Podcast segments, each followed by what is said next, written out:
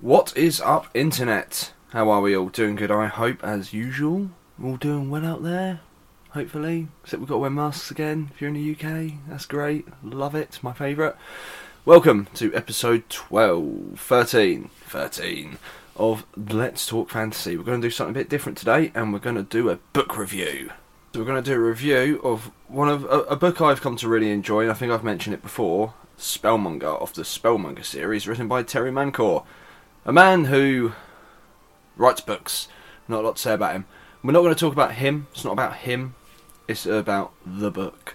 So where we're going to structure this, I'm going to give a somewhat brief um, summary of the plot of the book, so you can you know have some idea if you've already read it, or if you're not going to read it and you just want to know, because I do that all the time. And then I'm going to talk about my high points um, of it, the low points, the things that I think would subtract points, and I'm going to give it a score at the end, and we'll see where we land with that. So there will be spoilers ahead for the Spellmonger series. I'm going to add a little little me in the future uh, about here. Psst, you, yeah, you sat there. Listen to this. Hi, it's a guy in the shed from the future. So if you want to skip any like the bulk of the spoilers, there might be the odd one after this, just because that's where I sort of talk about the pros and cons. Uh, if you want to skip spoilers, go to 1622. Like past me from five minutes ago, well, 20 minutes ago, because I can figure out how to record separately, because I'm an idiot. He don't know about this, so shh, between you and me, because I nearly forgot. So fuck that guy. See you later. Love you. Bye bye. And it's going to tell you when you can skip to if you just want the honest to god review. Okay? Okay. Sound guy, do your thing, imaginary person. Okay.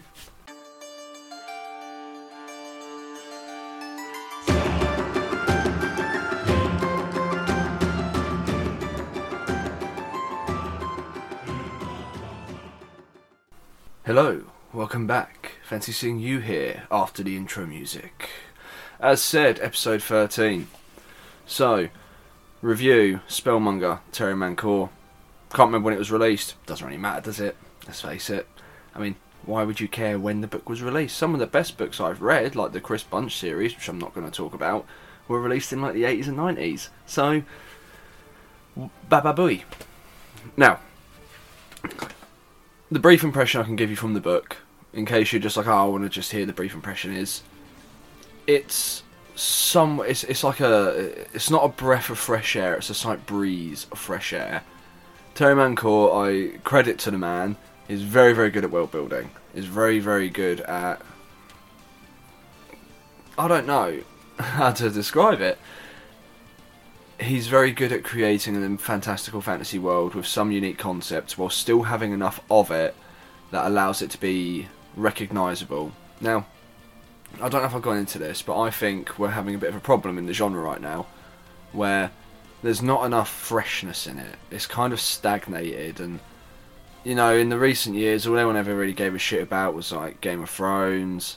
Now it's sort of moved on to The Witcher, which as as fantastic as those stories were, I don't know, there's still just not enough originality. I mean, Game of Thrones was ripped straight out of English history. I mean, I think what's his name? George R. R. Martin actually said at one point he based them on the Wars of the Roses anyway. So, and The Witcher is it, it it's very very fucking good.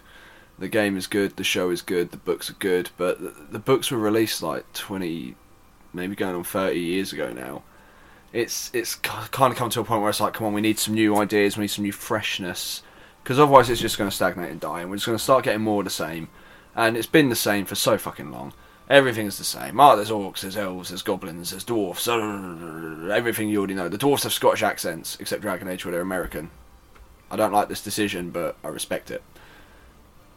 So, I'm really hoping that someone who can get a big name behind them can really push some boundaries and reinvent the genre a little bit because we deserve, you know, as people that have been fans of it for how many years of your lives, and you know, you put a lot of time and effort into reading uh, these stories people create, and you know, even if it's a good story, I think it's time to we, we move past the traditional orcs and ogres and things like that, and maybe try and create some new ideas.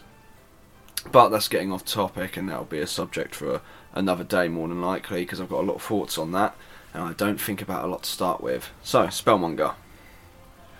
Breeze of Fresh Air. It's not the best book I've ever read, but it's up there. I'd probably put it in my top 10 of the probably several hundred. It does some interesting things with magic, does some interesting things with the traditional fantasy race of goblins. And it, I like that it takes place in a world where, at least in the earlier books, there's not as many magical, fantastical creatures like giant dragons that breathe fire from the heavens, and they come later. Spoilers.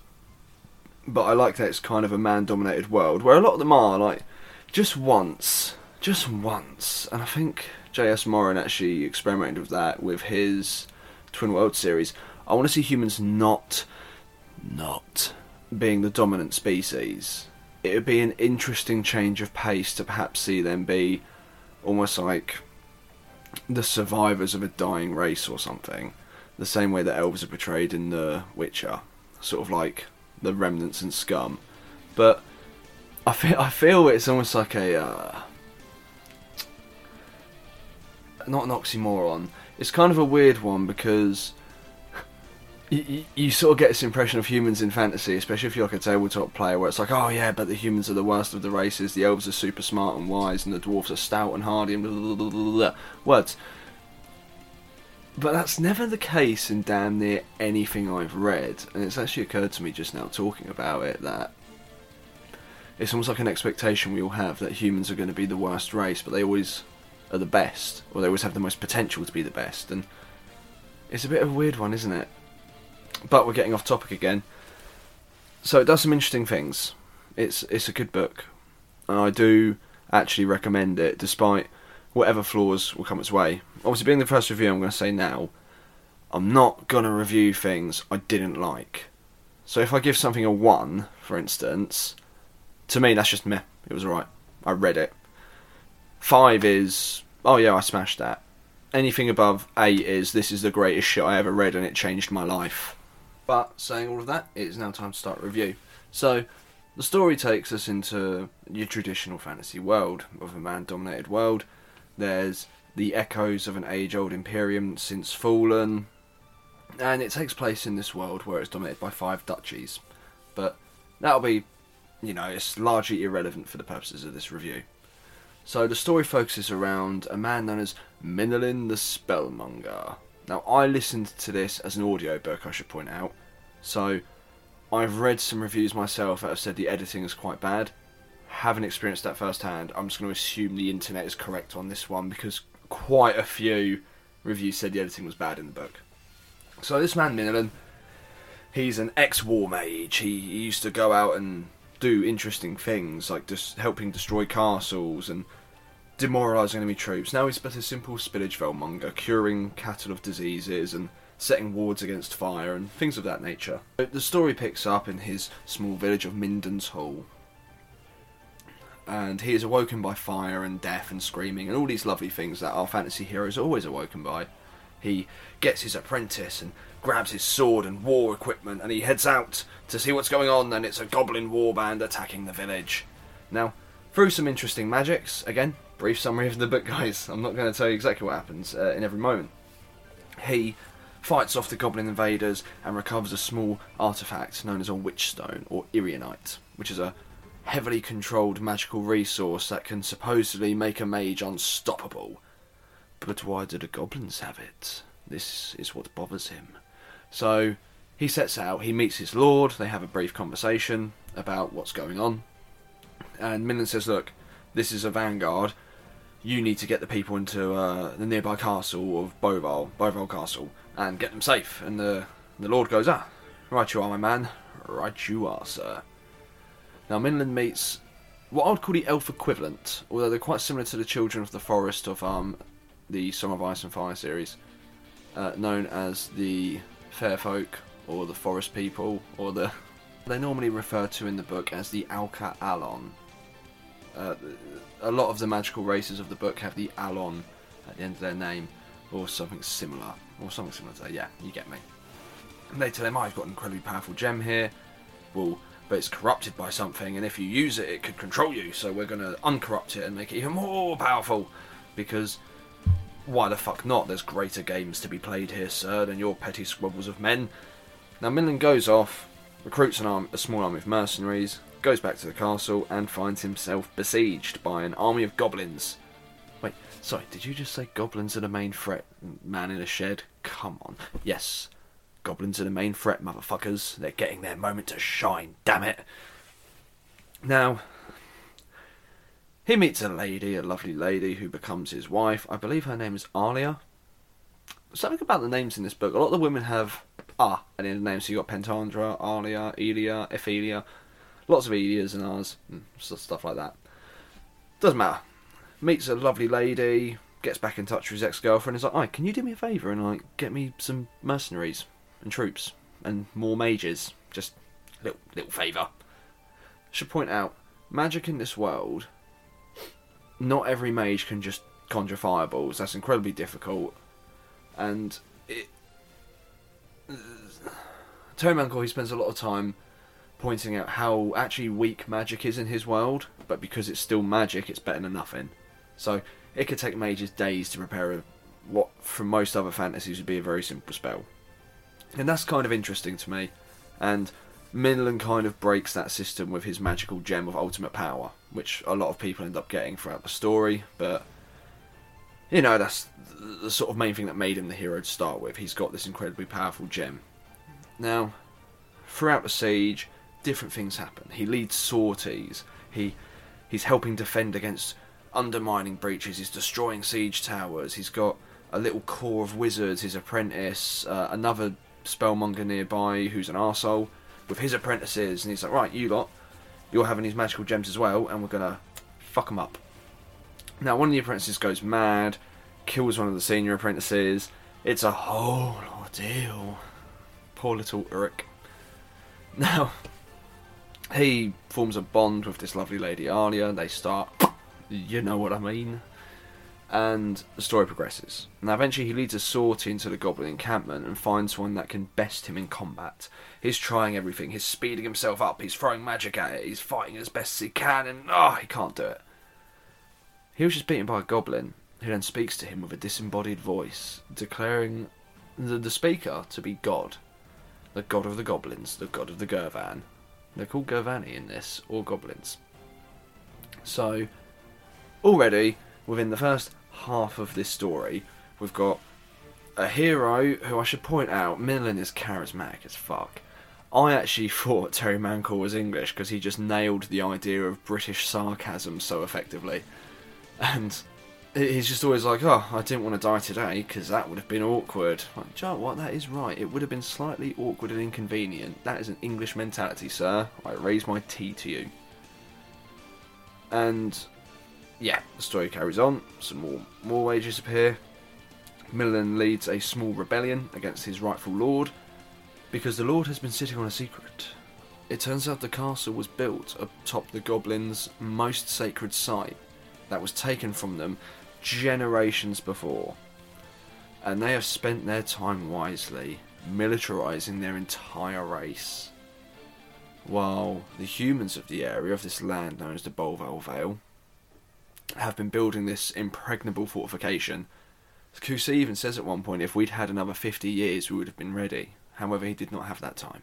For the dead god is coming.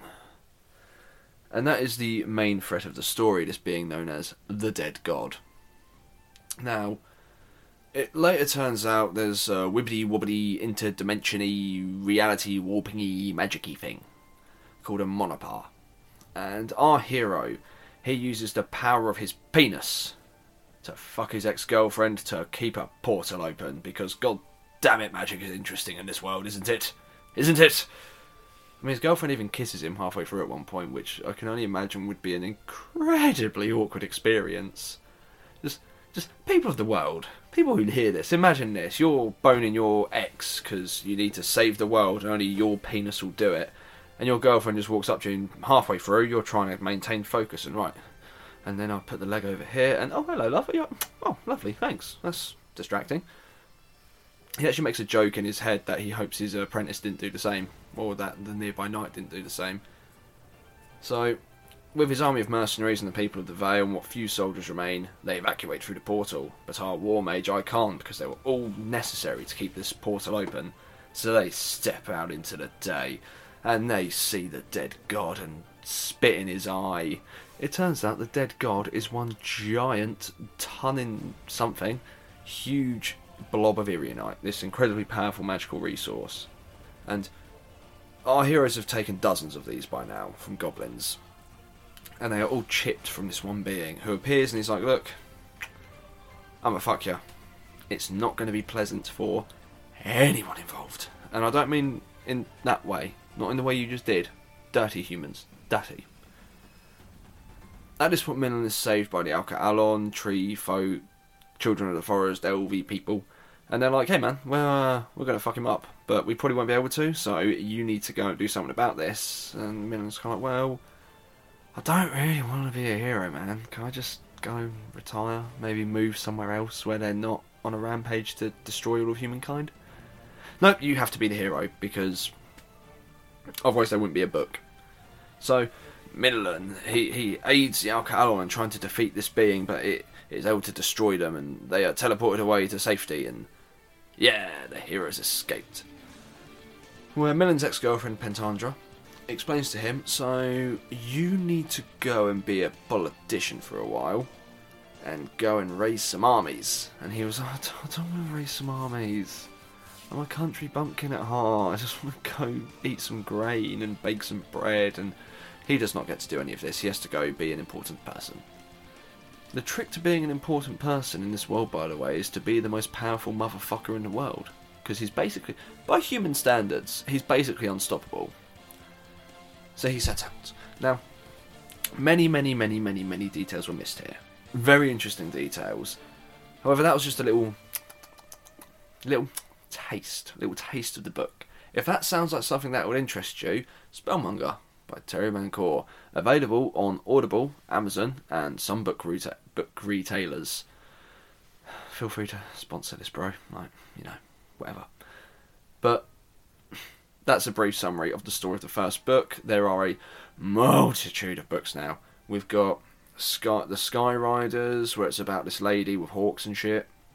The actual book series itself is, I think, on book maybe 11 or 12 and they're not short guys. Like even listening to them they some of them get into the 40 hours. It's not a short book. Uh, some of them like 25 17 but the first one i believe is 30 40 hours which you know is if if you have audible use your tokens. Fantastic value. So the man is putting in work in this series and creating a very long intricate story which i appreciate and i approve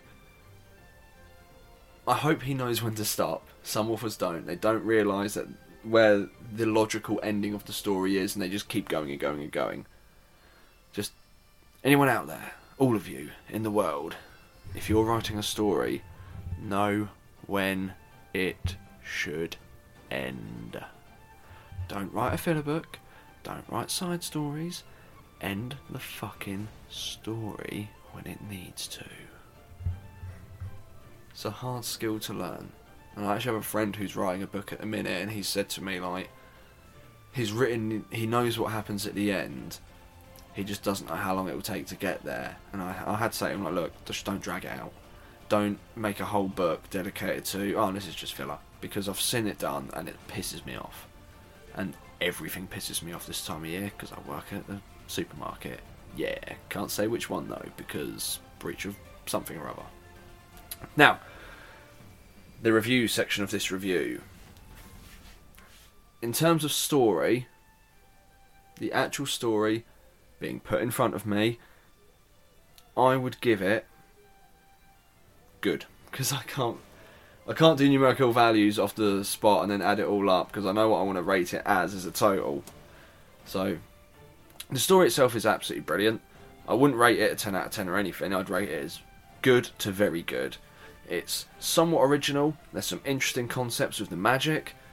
There's some very, very, very original ideas in it, but it stays familiar enough to everything we know to make it familiar, but somewhat predictable. That's a good point for it, though, is that the story is very good. The characters, they vary for me. So it always seems the principal characters, like Minalan, our main hero, fantastically well written, relatable heroes. And we love a relatable hero, guys. We like to immerse ourselves. Some of the secondary characters or tertiary characters, not so much.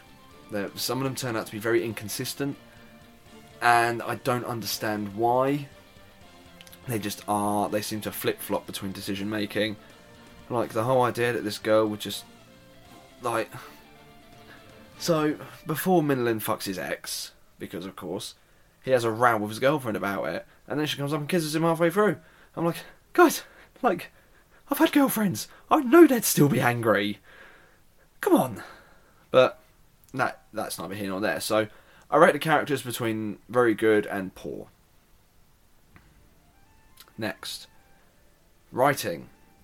Couldn't say. I can only go from reviews. The editing is trash apparently, full of typos and errors. Can't attest to it myself, but I will still be keeping that in mind when giving my final score. what else is there? Writing style. Okay. This is the bit I didn't want to talk about because I know that I'm going to have to say something negative about a book I love. Terry Mancour is very good at world building. He's very good at exposition dumping, and as any of you know, the first book in a series is always an expedition dump. There's so much to bring into it. The the world, the characters, the countries, the plots, everything has to be done in the book one. So I expect an exposition dump. He takes it a little bit too far at times. Also, I don't know why this author I love holds me in such contempt. Because he repeats himself sometimes. He will give you the same piece of information multiple times, pages apart. Sometimes even in the same paragraph. I've I've listened to it happen. And, you know, I heard you the second time, mate. I'm like, please stop repeating yourself. Please. Some bits of the book can be tedious, uh, particularly Minalan's flashbacks. He flashes back to when he was a kid, Sylvain, oh, you were a baker's son. Oh, that makes you relatable because you were just a normal kid. Uh, way too much time was spent on that, and it it yeah, it was fortunate I was listening to it because had I been reading it, I probably would have started to lose focus about there. So yeah, the actual writing is yeah medium, medium. Now, I have to say it does improve as the story progresses because he can actually focus on telling the goddamn story. World building, excellent. The man has huge amounts of knowledge about how feudal societies work, and I can do nothing but appreciate and respect it. Length, good for me. I like a long book. I like an investment of story. Story's great. Can't say enough. So, with everything in mind and the things I didn't say, because a lot of this is just built off my opinion, I'll give it seven a seven to a seven point five. That'd be higher if I was taking the whole series into account, but I'm not. The, the, the way I could describe my so I'll talk you why I'm taking uh, it's not higher. So I'm taking points away for one, just some of the way he seems to hold me in contempt, that and repeating himself, and sometimes it's just some of the things the author writes is unnecessary like it's things that he knew would be controversial to write and to read that the details have no bearing in any kind of plot progression world building. It was almost like there was a little bit of outrage to write outrage where our hero Minalan uh, the guy that he is he calls for a couple of whores while he's in an inn because why wouldn't you and they send up a 15 and 17 year old obviously in a medieval style society that's acceptable. Okay he's creating an accurate medieval society you're writing this book in the modern age, mate. I get it. You want it to be accurate. More power to you. It's just an unnecessary detail to tell me that the poor girl's 15. Like, just say it's a young lass. Most of us aren't going to instantly assume it's underage, but we'll get that it's young. So, come on, man. That's just extra. So what have we done? Contempt, unnecessary. The editing again, I hear everywhere. It's terrible. And you know, I think anyone's at fault there. I think just you know these things happen. Typos happen. Like it's not unavoidable. So I'd say the book itself is a 7.5. But it does get my seal of approval because it is fantastic and I recommend you go out right fucking now and read it. For the flaws it has, the inconsistencies, and it is somewhat inconsistent at times. I'm I'm, I'm not going to bullshit you. It's a perfectly honest uh, summarization and opinion as as I think, as I feel. But it's still so fucking good. There was definitely room for improvement in a lot of regards. And the series itself has become a bit bloated now. I mean, there's two spin off series, a couple of books of short stories, then the main stories itself. There's a lot to get through, and it, it does make it somewhat difficult for someone who's limited on time and has limited interest and, you know, has real world things. Like, you know, we can't afford to go out and buy 20 books or, or just suddenly all this.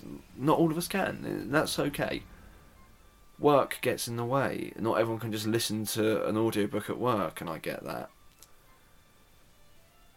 So it's got a bit of a series bloat right now, and I haven't finished the series yet. Because again, it's quite long.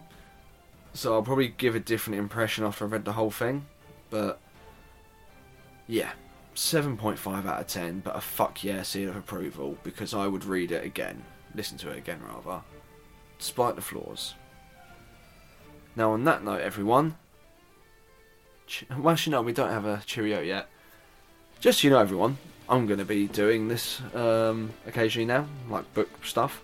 So if any of you have stories you wish to tell, if you had a particularly interesting tabletop campaign you want to share, if you yourself are writing a book, you know, if you want to write a book, motherfucker, just do it. You don't need a degree in literature. I certainly don't. I don't look at things from a literary standpoint of, mm, the writing style is very similar to a, uh, a Tolkien-esque kind of person.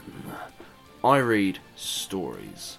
I don't just read styles. And there's the difference. Some people say, oh, he's got a writing style similar to J.S. Morin. And I may have said that at some point. I probably did. But the story beats style. substance over style, motherfuckers. Give me a great story. Don't give me all this flowery speech describing how a fucking petunia looks. Tell me in detail about a, a troll getting decapitated, you know? So, if you do have anything you want me to review or read, feel free to email in at let's talk fantasy 93 at gmail.com. You can also contact me through Facebook. And yeah, I'm very easy to get hold of and I am responsive. So feel free.